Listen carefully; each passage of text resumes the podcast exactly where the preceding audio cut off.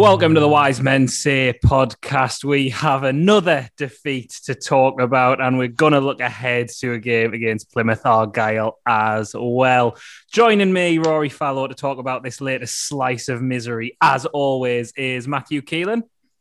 Afternoon. How are we? I mean, broadly fine, Matthew. Thankfully, we can go out to freezing cold, rain-sodden beer gardens to drown our sorrows after another defeat and failure to win for the seventh consecutive game. But football-wise, not very good, I think it's fair to say, isn't it? Yeah. Very disappointing, isn't it? Not even exciting. Yeah, bored of it now. Not really funny anymore. Well, we're going to try and find some humour in it. Joining us to find that humour as well, we've got a couple of Wise Men Say regulars. First of all, Craig Clarke. Evening. I needn't do a tribute to Matthew this time, obviously, because he is here. And despite his protestations that it's not exciting or fun, he looked absolutely gleeful about Sunderland's 7-game winless run. It is funny, really. You know, I just... Of course it is. Don't fume. Directed in my direction again. I just want to point out there as well, Craig, you said evening, Matthew said afternoon. He did say afternoon, and I was sort of accidentally but deliberately correcting him, because there's no way 5 to 6 is the afternoon. Is 5 to 6. That's on the borderline now. Don't fucking borderline right now, like. I think 5 to 6 is late afternoon. I think evening kicks in at 6. See, yeah, that's you told. Evening services on the Metro kicking at 6 o'clock. So that's there we go. Told. There it is. Well, I wouldn't trust them, fuckers. I was going to say they were meant to start at 4. That's the problem. Hey! With a lovely bit of public transport-based humour there is Chris Wetherspoon. Yes. Chris, we've not had you on the preview pod for ages. How's it going? Nice, isn't it? I've literally used up the only joke I've prepared, so it's going to be a long 45 minutes. This. You prepared that? I know, that's amazing. Me. Oh, God. Incredible foresight. I just had a feeling, you know, like... Just like I had a feeling that everything would crumble to ruin for Sunderland AFC. Oh, I didn't. Wow. I thought we'd go unbeaten. I thought we'd go unbeaten. Remember when that was a possibility, that we could go unbeaten for the rest of the season, and now we've taken 3 points from our last 21. 21 hard. Possible. It does feel like 21 games, actually, with an absolute rancid, pathetic, ponderous performance against Blackpool. And... where do we really start, lads? I think, is it a fair criticism to say that resembled Sunderland at its very worst and most depressing, which is probably that championship relegation season when like crowds were low, when we just had players you didn't really believe in, players who majority of which you knew weren't going to be here the following season. There's the odd little flash where you think you're maybe going to get a goal, where you do like create like a couple of chances, but then the opposition, without even really trying, and yeah, let's be fair, it was a beauty of a goal, but they just don't need much to get through you as well. And when that first goal goes in, that's the game sewn up, and you just knew we weren't going to get back into it. And like I say, just pathetic, ponderous. You just expect it now after this run of games, and it's just really grim, and how do we get out of it as well? Can anyone see your way out of it? And am I being unfair with that comparison to the relegation season as well? No, I agree with you. Like I think I said this morning, and it might have already been said in the chat, but every game is just the 2-0 defeat to Preston. Every game is just like that, and the two games you've got coming up, you look at them and you go, right, well, you know, Northampton are probably already relegated, and Plymouth are now play for that. But we haven't beaten either of these teams in the previous two games we played. Like we lost at home to Plymouth, and we drew in a game which was the game just after we come back, wasn't it? After we'd had the postponement. Yeah, it was just before New Year, wasn't it? Yeah, I mean, it was like that game was just a non-event. Like we just created nothing. So I just don't, for me, where does it turn around? I don't know, because it just doesn't look like it's going to be this season. Well, there was a point where, obviously, it looked like we're probably going to get into the kind of playoffs by default in a way. And I know you might like contest that, Chris, because I think I said something similar last night and you were like, well, no. I know, and I know what you mean. We have accumulated enough points, but what I meant by that was, it's not because we're having a particularly good season or anything. Obviously, we're not. But other teams like Charlton and Portsmouth have given us a bit of a free pass by also screwing up, especially Portsmouth, drawing with that Accrington in much the same way we did, 3-3. And then Charlton also blew it and drew last night as well, I think. So these teams have kind of, in an ironic way, taken the pressure off the last two games, because if those results hadn't happened, we'd be scrambling around, potentially needing results, and unthinkably be playing ourselves out of a playoff position, which about a month or two ago, I mean, you couldn't have imagined it, could you? Yeah, I mean, no, I take your point, like, on getting in by default and that, and I think underlying it is a fair point, just from where we've been to like where we've ended up, sort of thing. I always thought on that run, we were kind of, there was a few games where we were a bit fortunate, but as we said at the time, like, that sometimes a sign of a good team, like not playing especially well and grinding out results. And I don't know. I don't think. I mean, I thought last night was insipid. I thought it was. I just thought it was unbelievably dull.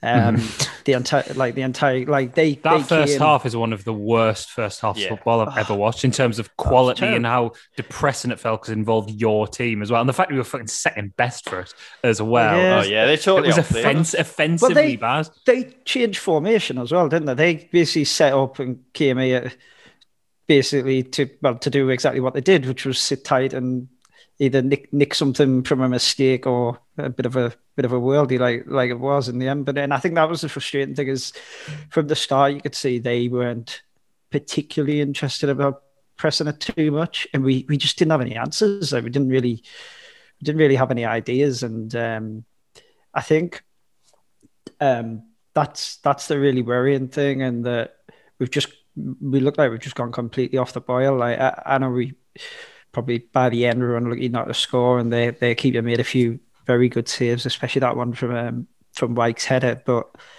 I don't know. I think because I didn't think we were like amazing during that run, I don't think like the performances have dropped off enormously. I just feel like we've always been kind of. I don't think we were like, this easy. We are worse. No, we were. We are worse. We're definitely worse. But I don't think it's like.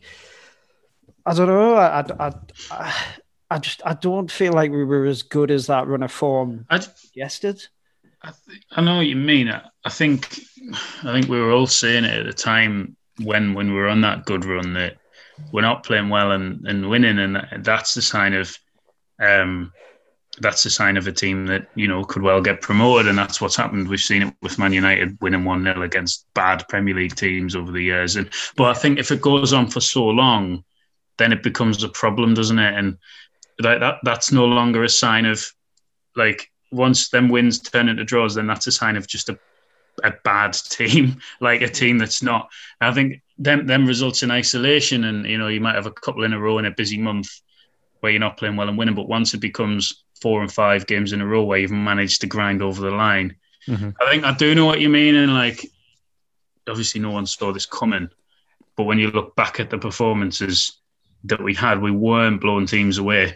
I think the point about maybe being like easier to beat, like that Rory just said there, I think that's probably the most concerning one, because I mean we've played Blackpool twice there, and I do think we're unfortunate in the first game, but it was a tight game that was going to like hinge on a mistake, and I know McGeady hit the. And, I'm sure we'll come on to like Aiden McGeady and that, but like McGeady hits the post. But apart from that, I just didn't feel like enough. No, I didn't. And I just feel last night was another example of teams know how to defend against us. Like we're very one dimensional. We don't have a lot of variety. And like Charlie Wyke scored 30 goals this season, and he's done amazingly well. And look, he probably could have had a 31st last night if it wasn't for a great save. But I just feel like.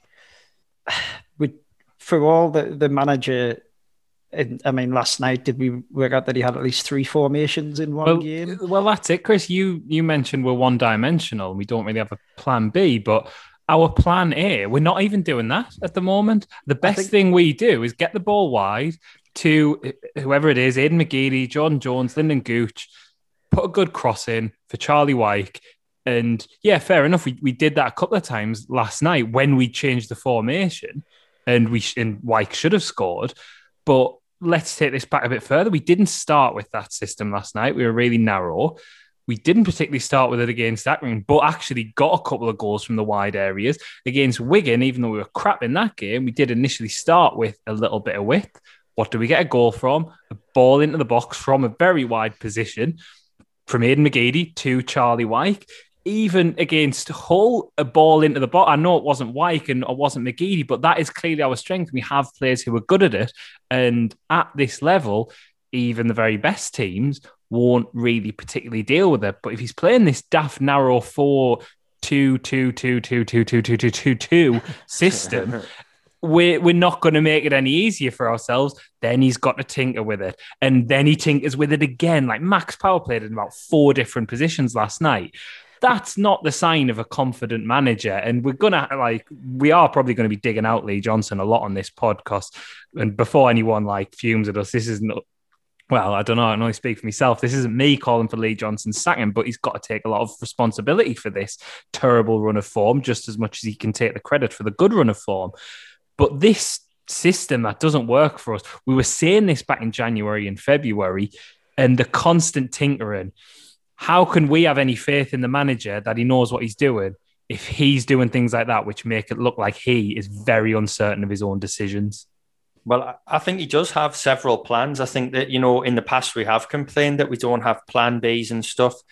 The problem is, like you say, Rory, his plan A is an overthought mess. Mm-hmm. And then it's all well and good having a plan B or a plan C even, but they have to be coherent. And I do have some sympathy for him in terms of, look, it's all come unstuck with the Sanderson injury in terms of defensive solidity.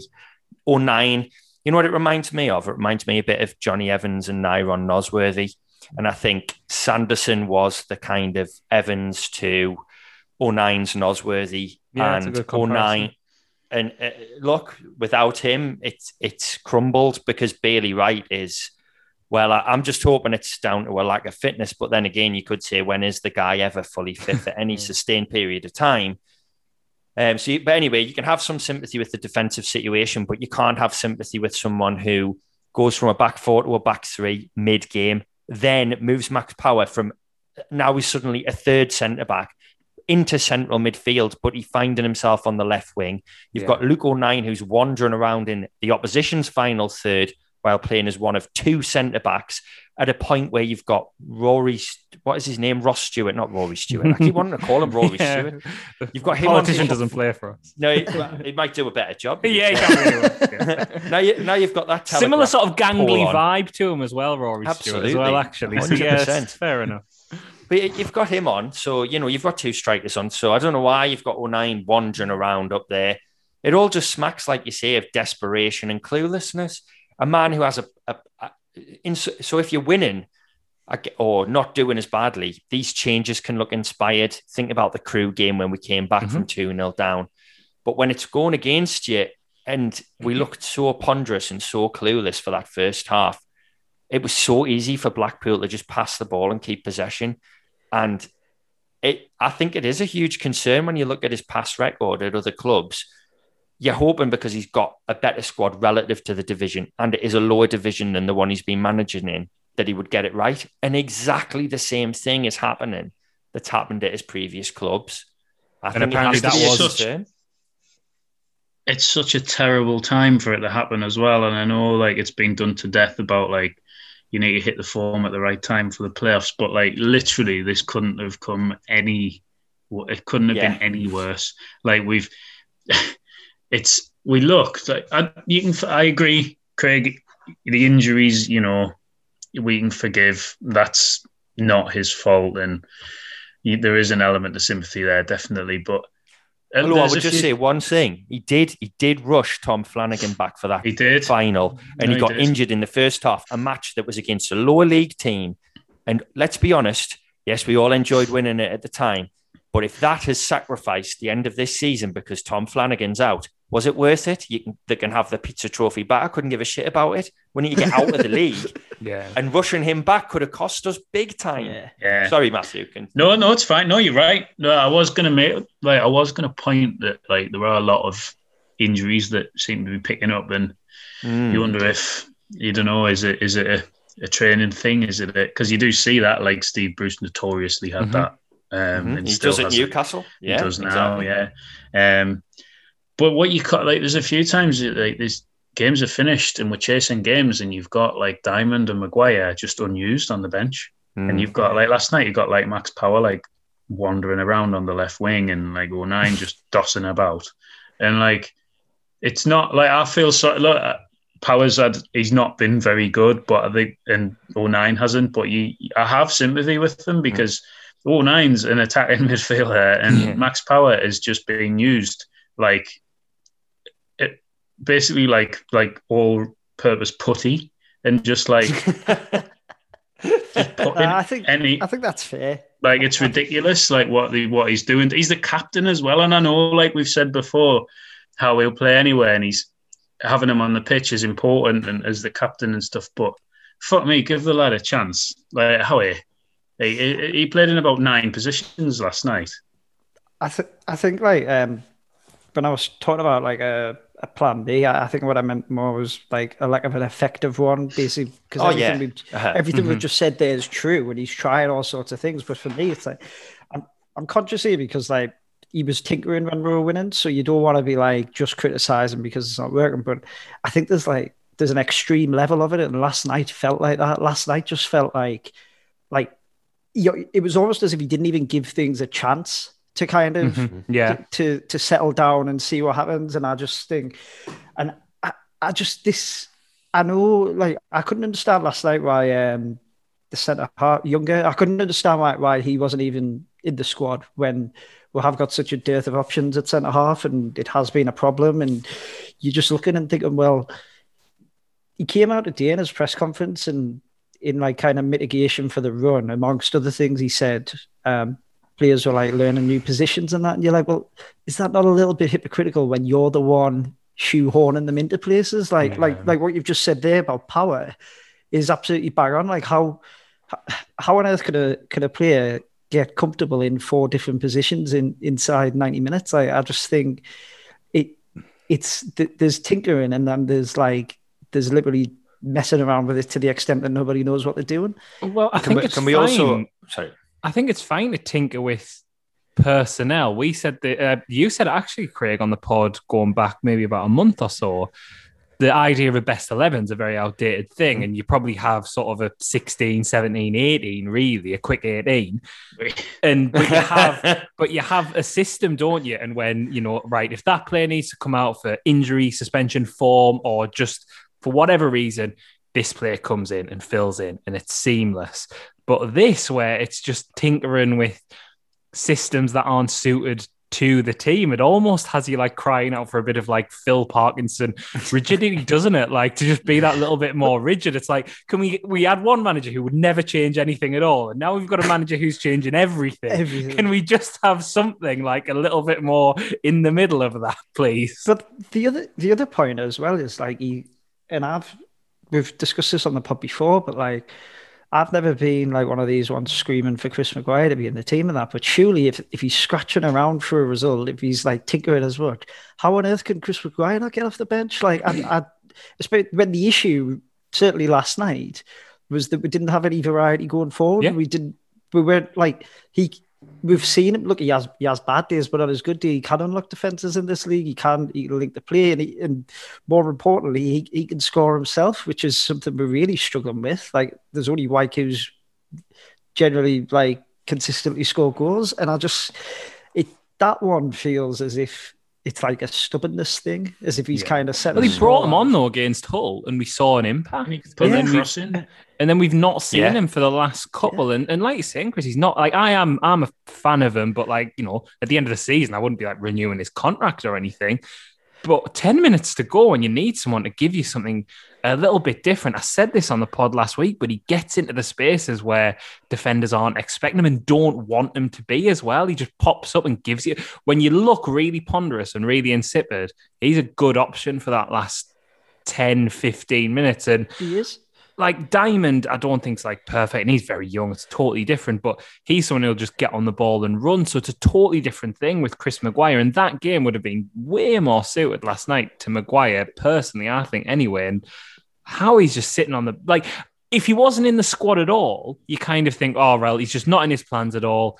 And if there's a kid on there instead, you think, well, maybe that's, you know, that kind of makes sense, doesn't it? But constantly on the bench and constantly never getting on, it's just bizarre, I think. Yeah, and I think, like, I'm glad you mentioned Diamond there, because actually Graham's got a piece on the site about this today, which is good. But and talking about, like, the young players, like, when Johnson came in, the idea was, look, he's gonna blood these youngsters, he's gonna play them and that. And look, I'm not screaming for them to be playing every week, but I think it might be you who mentioned it yesterday, Craig. Like Dan Neal's dropped out completely. Younger isn't even in the squad. Diamond is okay, like he's been sparingly used, and I'm not saying they should be playing every game and that, but it's as if, I don't know, it's like there's this like halfway house that we're falling in, and it's and I'm not really sure what the aim is. Like, you get the sense he doesn't really trust them at the thick end of the season, but it's like, well, if the alternative is to keep playing players out of position, they keep moving people around mid-game so that there's no fluency. Like, I'd honestly rather he just gave them a go and stuck with it. I'm a bit confused by the whole Younger thing. I mean, look, the guy isn't that young in football in terms. He's got very little senior football under his belt, so I can understand a kind of reluctance to use him.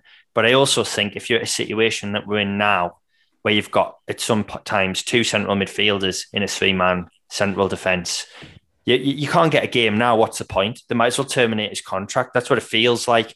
It just feels like when's he ever going to get a chance at Sunderland? Because let's not forget, Lee Johnson came in and said, you know, my remit isn't just automatic promotion, it's to win the league. Yeah. Well, both of those things have gone. So he has to get us promoted, or he has hugely failed his own expectations, never mind ours as fans.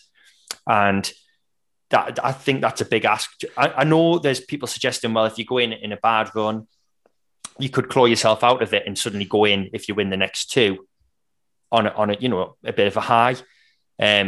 But where's the evidence to suggest that? We've fallen into this bad run. We didn't just start losing loads of games. We were drawn games that on the face of it were good draws, and I will stand by drawing with teams like Peterborough is a good result. It becomes a bad run when you can't turn any of those draws into wins. Absolutely. And so where's the evidence that we're coming out of this when we're losing against the good teams and some bad ones and drawing with mediocre and bad teams? That there's not something in this form that suggests to me that it's going to flip the script. It feels like they've gone. The manager's gone a bit as well, let's be honest, as he has done at other clubs. And unless they can look at it, I know it was different when Wigan went up because they got in a bit by accident, and they had a long period off before they had to play the playoffs, which we won't have. But unless they can kind of just score mentally, right, that was that season, the playoffs is its own entity, and we're just going to come into it with a F5 reset. I just don't see how we're going to do it. Well, I agree with you. I can't. You look at like the body language in that of everybody, and like the basic things that they're doing, like they're just passing the ball out of play, like they can't find each other on the pitch, and it's just smacks of like a team that has just they've just sort of lost their way and lost everything that was making that run happen. Everything has gone, like the solidity, everything was based on like not conceding and being just solid and not spectacular, but we just grind teams down, and we would just sort of strangle teams in the end and just overpower them. And we're just, the opposite is happening. We're strangling ourselves because we're playing people in positions that they're not comfortable in. We're playing just all around bad footballers. And it's just, for me, I hope I'm wrong again. Well, I hope I'm wrong again because I am quite often wrong and whatever. But I can't. Whoever we get in the playoffs will beat us over two legs. I broadly agree at this point, but to kind of go back to what you were touching on as well, Craig, about like making that a different season in the playoffs. If you wanted to be ultra positive, there are some big characters in there and people with a lot of experience and a lot of leaders.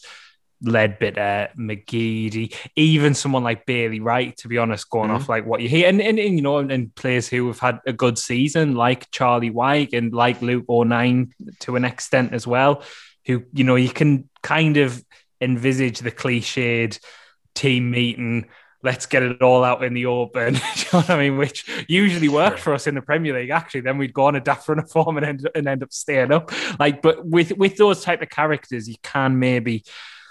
There is the possibility that you can turn that mentality around, I suppose. But that's me being ultra positive. I wouldn't put any money on that happening. And let's talk about the nuclear option here as well, because this is a possibility. And actually, I was going to say if we finish outside the playoffs, but let's say actually we don't go up in the playoffs. It's going to be an interesting situation for Lee Johnson, isn't it? And again, I'm going to caveat this. I'm not saying like get rid of him if we don't go up, find him on fumes or anything like that. But if we don't go up in the playoffs, he's kind of going to be a victim of that good run in an odd way, isn't he? A victim of timing, really. Because say we'd, you know, struggled initially and then ended up in the playoffs with a bit of a surge right at the end and fell at that hurdle, you're thinking... Well, obviously, it was going to take him a while to get everything together. And, you know, he was suffering from the results early in the season, but we got the playoffs in the end. And yeah, fair enough. We maybe weren't going to go up there. And maybe that was a bit of a big ask given what he inherited, etc. But because we went on such a good run where the expectations should always be high for Sunderland in League One, of course, but the expectations got raised. It was in our own hands to go up automatically, even after drawing against Peterborough. If we fall out of the playoffs... The Wise Men Say podcast is brought to you in association with From the Terraces. For a 10% discount, enter the code WMS10 at the checkout stage. While you do that, check out the From the Terraces podcast, presented by Rory Fallow and Matthew Keelan. Sweatshirts, t-shirts. For more information, search for From the Terraces on social media. Or losing the playoffs.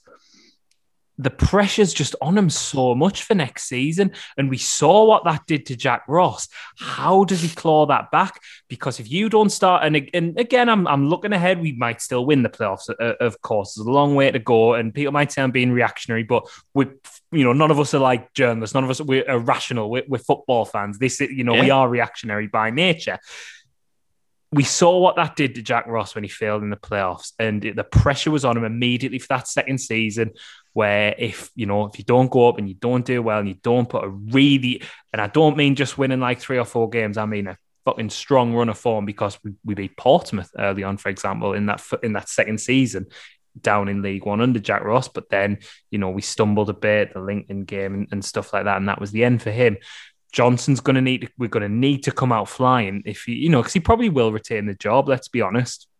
If we don't go up, apparently that's the promises that have been made.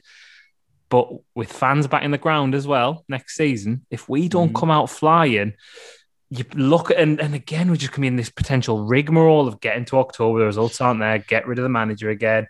And which are we going to go for the young up-and-comer? Are we going to go for the Phil Parkinson type? And it's just so fucking boring at this point as well. But when you combine all that, and not just getting out of the division, but the manner of not getting out of this division, because I always was kind of a gate, and I've said this on the pod loads. I know, like, regular listeners will be like fuming for repeating myself, but I was always against the whole bottling narrative. But this is beyond bottling. This is just sheer ineptitude. Everyone, players and management, just totally gone. And that's a lot to turn around when you then don't get out the division. And again, I go back to it with fans in the ground. That expectation is going to be so, so big next season. And I wonder, does he realise how big that is as well? He's managed very small clubs, Oldham, Bristol City. Sorry, like, I know Bristol City in the division above us now. There's not that level of expectation there.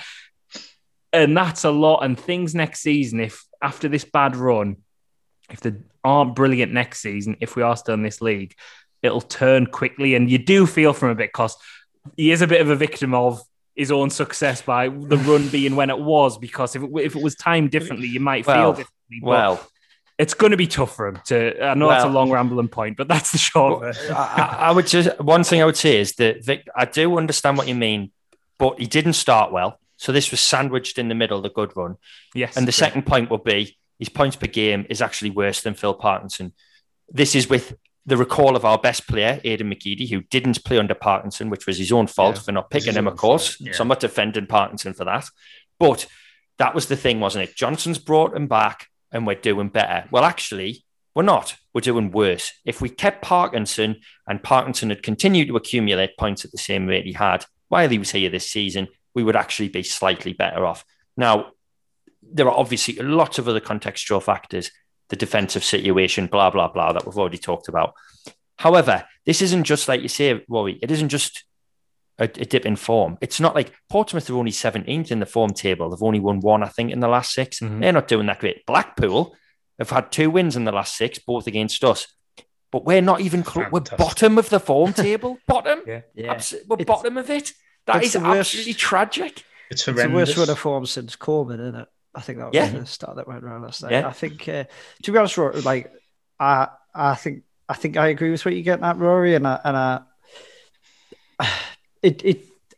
always thought when he took the job that, despite like the surrounding like circumstances, if we didn't get promoted this season, he was always going to start next season on the back foot, just because we all agree and we always will agree, no matter what some people have tried to preach. The club shouldn't be in this division and fans won't stand for it as long as it is. Like in this division, lose one game, people will be a bit pissed off, lose the next one and they'll be hell on. And it's because the weight of expectation is so great. And some people might argue that it shouldn't be. I think in a way it needs to be. We can't afford, we can't afford to get comfortable here. We might be 4 years in soon, but yeah, we are comfortable now, really. You've redecorated all the rooms in the house by this point. I think this is the problem. I mean, given the circumstances he walked into, given the mess the club was in, given the fact that, look, I know we've talked about transfers and we'll talk about it tonight as well, but I feel like that January transfer window was very much just scratching around, trying to get through, and I think it's hard to attribute it too much to the new regime when half the people who were going to be in charge of that sort of activity in the future weren't even here then. Well, but they weren't. I mean, this head of recruitment only officially came in this week, and I think what I'm trying to get at. That's a problem in itself, by the way, Chris. We're months into it now, and we are.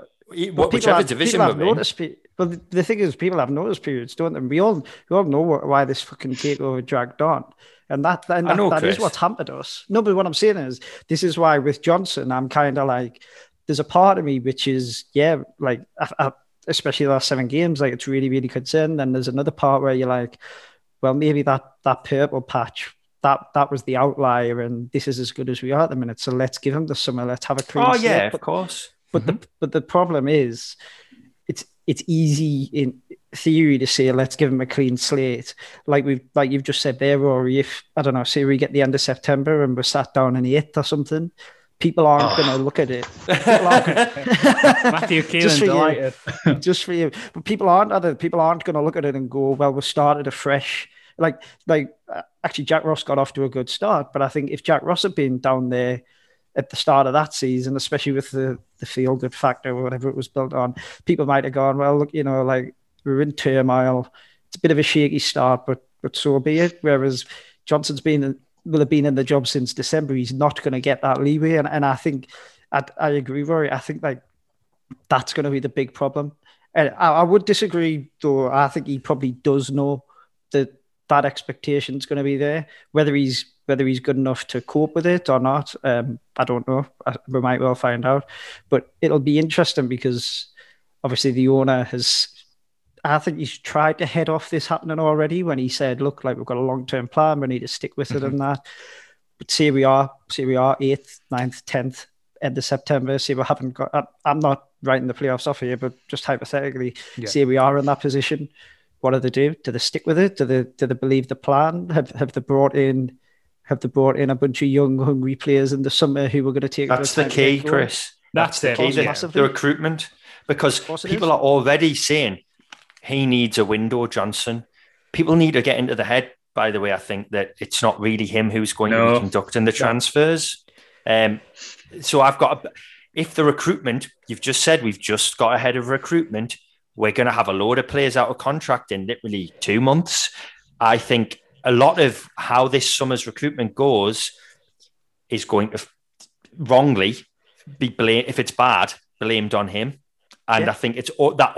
Well, he'll have a part in it, though. I know, like, we have a different system now, but it's not like he's going to be totally passive in the situation. And no, I think when people say he needs a window, I guess, you know, they do mean the wider the club needs a window. Oh, you do agree with that.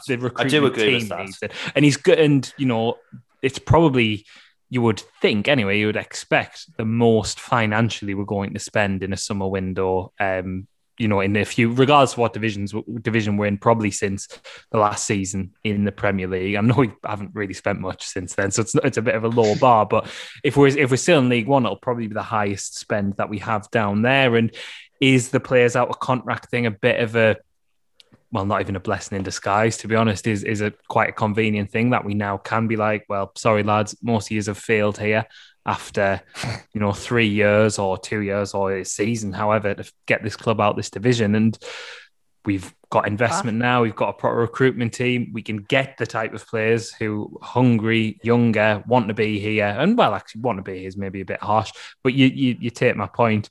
To finally push us out this division and maybe go on a bit of a journey with us, do well for us in the Championship, etc. I think so, and I think like it shouldn't. I know, like, we get accused of like arrogance and whatever else, but it shouldn't be this hard to get this football club out this fucking division. Like, literally, like, you look at some of the teams who've gone up. Like Hull came down last year, absolute shambles. Won something like 2 games in the last 20. Everybody went. Wait a minute, are you talking about Sunderland again, or? But they were fuming. Everybody wanted the owner out. They wanted the manager out, and they stuck with him. And look, Wigan have gone up and come back, and we're still here. Yes, Ainsworth back. Yes. Coventry City. Coventry, an absolute... Don't even have a ground. Well, they do disaster now. No, but they're an absolute disaster behind the scenes. They get promoted over us, and it's just like... It's a shambolic, chaotic league, and the best that we do is add to how shambolic and chaotic it is. Like, we don't and that's probably why we're still here. Like, the league needs us to keep its reputation of being so hilarious, because we give it a fresh injection of that.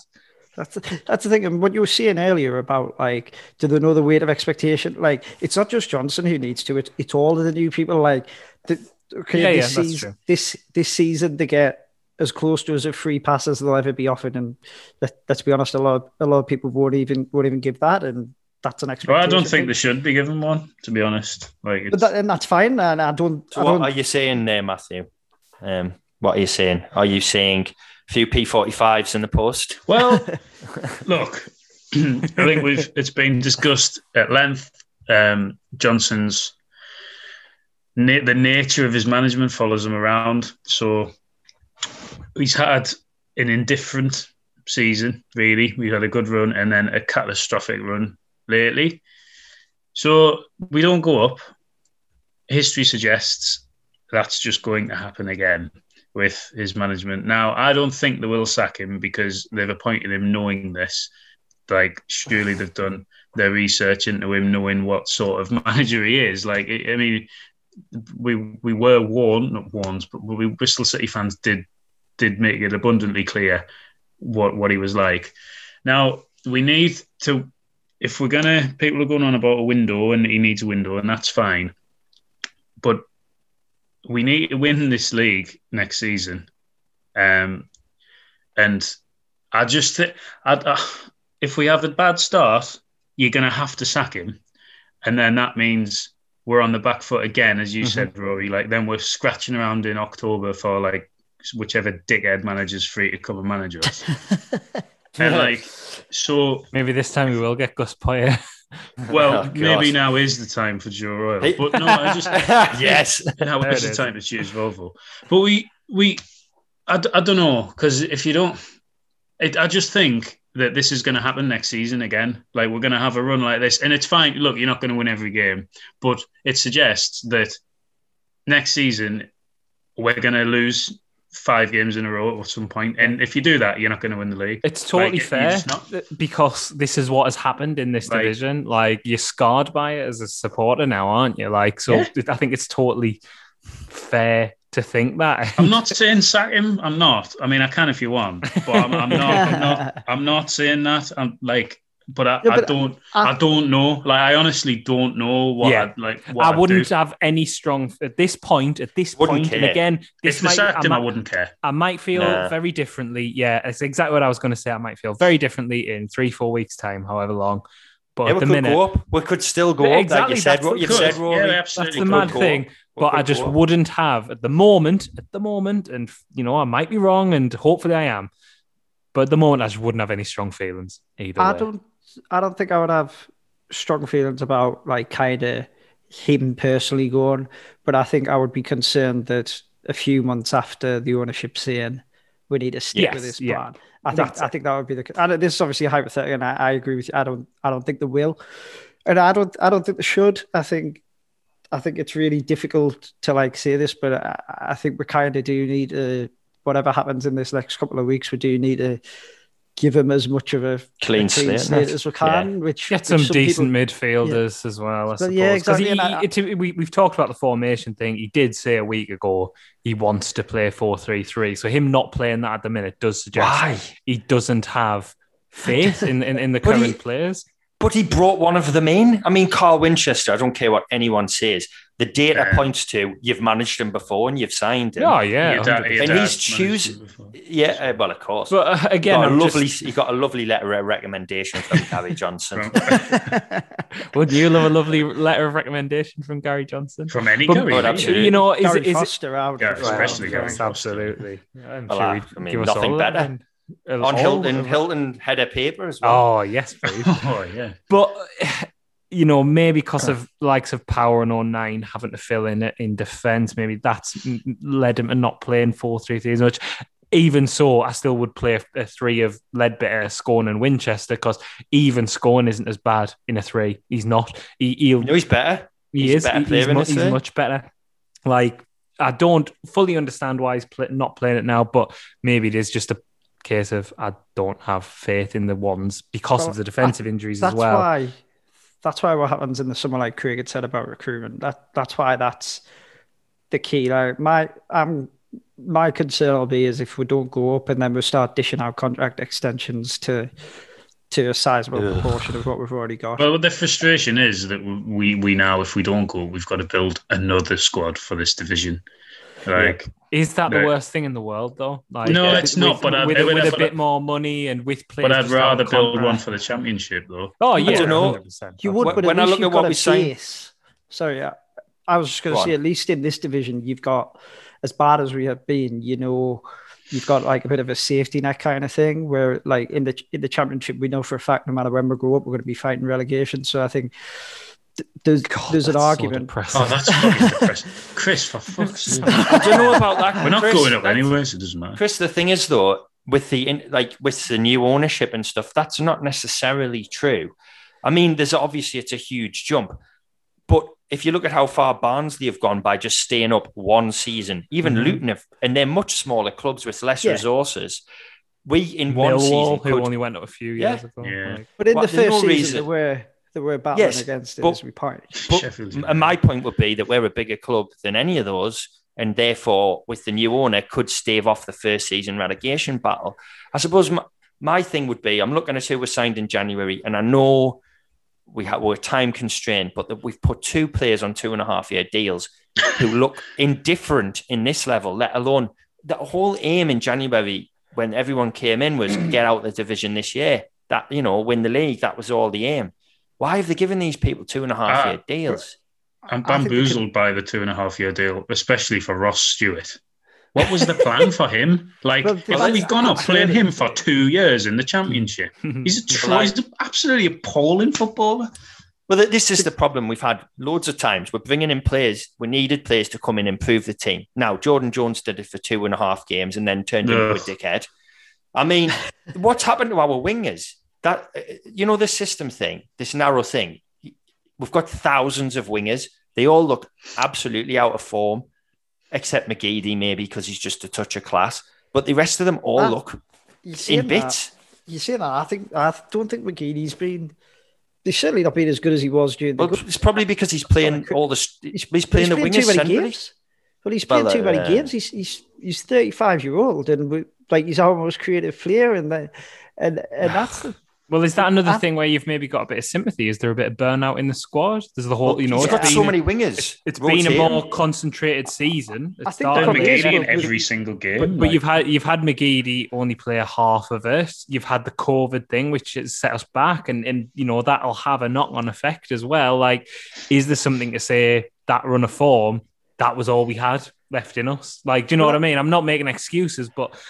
Yes, he should be rotating more. Like, you don't... Well, at the same time, he rotates too much. It's mental, isn't it? But like a player like McGeady, who hasn't had a proper pre-season as well. Like, and this is another argument for why on earth is Maguire not getting a bit more game time. Exactly. Right? Yes, absolutely. It's baffling. But I think with McGeady, I mean, talked about it before, but I really do feel like... And I don't know if this is the manager or the players or like a mix of the two, but I do feel like... Too often when we're up against it, the tactic is give it to him and see what he does. Like, I mean, there was a great like example of it last night where we had a free kick and we took it short and McGeady was like stood on the halfway line with two blokes around him and he ended up having to go 10 yards backwards. And it's like, that's not his fault. And I think sometimes it comes across as if you're criticising him, and I'm definitely not. The problem is if we're so reliant on him, teams know to surround him, like you watch him. Yeah. There's times when he's got three people around him and we're still giving him the ball, and I just think... You know what my favourite bit was, though, Chris, when Lee Birch went up for a corner and we played it short. That was just a glorious... And then we put in a terrible flat one after that as well. We got a second chance at that and then did that. And also, Ethan Robson bossing the midfield. He didn't really boss the midfield, but he looked quite handy. He had a chance for it. He should have set one up at the end. Or just shoot himself. Like, why didn't he just shoot? Have a shot, yeah. He's left totally foot and tried to use his right foot as well, which was really weird. I'm like just a bit conscious that we've been going nearly 50 minutes and we haven't even talked about the Plymouth game. I'm not bothered about the Plymouth which game. Probably says everything. We mentioned the Colin McFadden derby. Well, quite. Yes. Is there any other played for both Sunderland and Plymouth? Anyone? No. Someone will tweet us in. Well, we're bottom of the form table, but they're 21st in the form table, it's sure to be an absolute cracker of a game. They've lost 4 of their last 5, including that 6-0 loss to Charlton. They're 18th in the league, but they do have a better home record than us. They're 8th in the home table, having taken 37 points. We've only taken 34 at home, but a bit of balance. 11th in the home table, 11th. But the Craig, toxic fans once again. Yeah, well, but we are 4th best away from home, so this could balance it out. At home. I was going to say home park. That's right, isn't it, for Plymouth? Conor Hourihan played for Sunderland and Plymouth. Oh, yes. Lovely bit of business that. Nice. Match. Well, we have to get back to winning ways because, you know, we do have to, as much as the playoffs are going to be horrible and predictable, but we do need to try our best at least. So we need to get a win here to secure our place and turn a bit of momentum around. Anyone see it, lads? No. But what I would do straight off the bat is play 4-3-3, or if he's going to insist on playing this team that he's putting out, he's done it before and it's looked all right. Just play the wingers as wingers, get them back out wide, stretch it. That's how we look good. Then you give yourself a chance to win. Yeah, well, it's better than this other shit. So yeah, if we go 4-3-3, like, you know, grind out. You should be able to just grind out a 2-0. Like you should be able. I think we'll win. Oh, come on, then give us a prediction, then, Chris. I think we'll win 1-0. 1-0, tight 1-0. What about you, Matt? You said no, so what are you going for? Scoreline? I think we'll lose 2-0. You, to be fair, you've always said we'd lose against Plymouth. Actually, so you have to stick to that. Yeah? You're nothing but if consistent. Craig, you sounded a little bit more confident than Matt, but maybe not as confident as Chris is. So you're going for a draw then, maybe? Well, I was going to say, Rory, when we had our unbeaten charge to the title. This was one of the games that had us down not to win. And now, considering how badly some of those other predictions have gone, I'm going to stick with it and say we will draw the game, and it'll be back to our old friend 1-1. Yeah, I'm fearing a draw as well, but 2-2. I think we had a few of them this season, so why not that? We'll see. Just a bit. Why like not Matthew's just a prediction? The best. I like 2-0 defeat.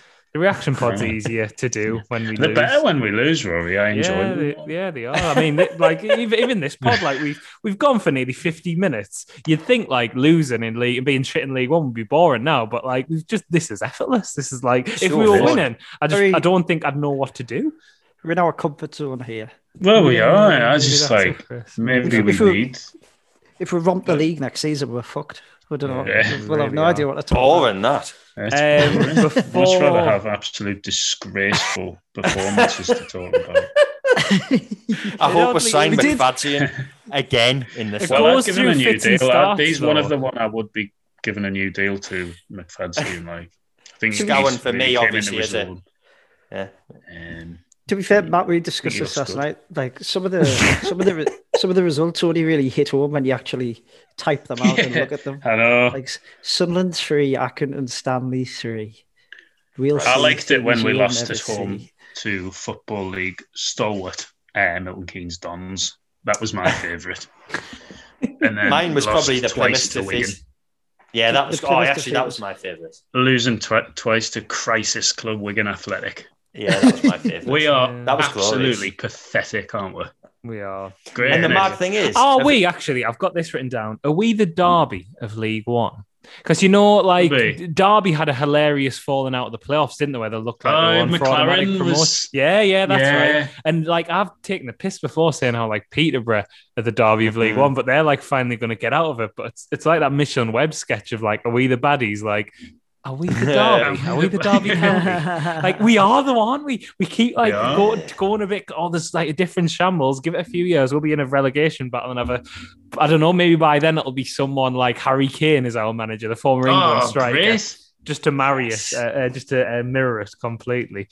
Oh dear. Before we go as well, the Jordan Willis injury news as well. That's terrible news. Absolutely horrible for him. Another 9 to 12 months. Weird way to announce his contract extension, to be fair. Yeah, fair play to the club for standing by him, and they said they're helping with his rehab and stuff. That's a bit of fair play. But for a player as well who looks like he could play at a level above, it's going to be at the end of this. Well, he probably won't play for us again. The silver lining of him is he might do a Duncan Watmore and go to someone else and do really well for them and have a much. Well, to be fair, so fingers crossed for you there, Jordan. To be fair, he might. He is one of them that we thought might be able to step up. So if he comes back, then there might be a chance. If we do get promoted, not this season. If we do go up next season, then maybe there is a.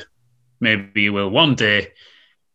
Captain us back into the Premier League. Why not? Let's go out on a bit of positivity. I was thinking there was a good feature in that though. What is the shittest player in the shittest way they can announce an extension? I mean, not for now. Maybe this might be for a future episode. We've stopped announcing them. I mean, we've all been talking there about players being out of contract. It turns out. Was that the announcement today, or was that just a throwaway comment? I don't know. It read it was the first I'd heard of it. Yeah, this is what I mean about weird announcements, Chris. Scone, nobody knew how long he'd signed for, and everyone said it was 6 months. He's still here. Maybe he just did the Seinfeld thing as well, when George quits his job and really regrets it. Yeah. So he just turns up and said, maybe Scone's just done that to get another season. I love Scone. Love him. But O9 was the same. Can you remember this? Last year when we were all oh God, they need to get him tied down. He's going to be off. And then he was playing again. The extended his contract without anyone, if she confirming it. So who knows? I like it. It's very mysterious. I think we could work some WWE style narratives into this. I think that's what the club should be doing. Just bring them out the tunnel. Just halfway holding through the game. Oh God, you could have that's Charlie Wyke's music. You could have a big the ladders in the middle of the pitch, and it's McFadden v Scone for the final new contract, even all kinds of things. Yeah, that'd be good. A bit of money in the bank going on. Yes. Maybe. Right, I think we fully lost it now that we're talking about that, so we should probably get out of here. Sorry that this hasn't been much of a preview pod, but what did you really expect? Me and Matt will be back on Saturday after the game to react to the Plymouth 2-2 draw and or slash defeat, whichever ends up happening. And then you'll have Gareth and Stephen back on Monday to pour over that one in a bit more detail. But as ever, thank you very much for listening.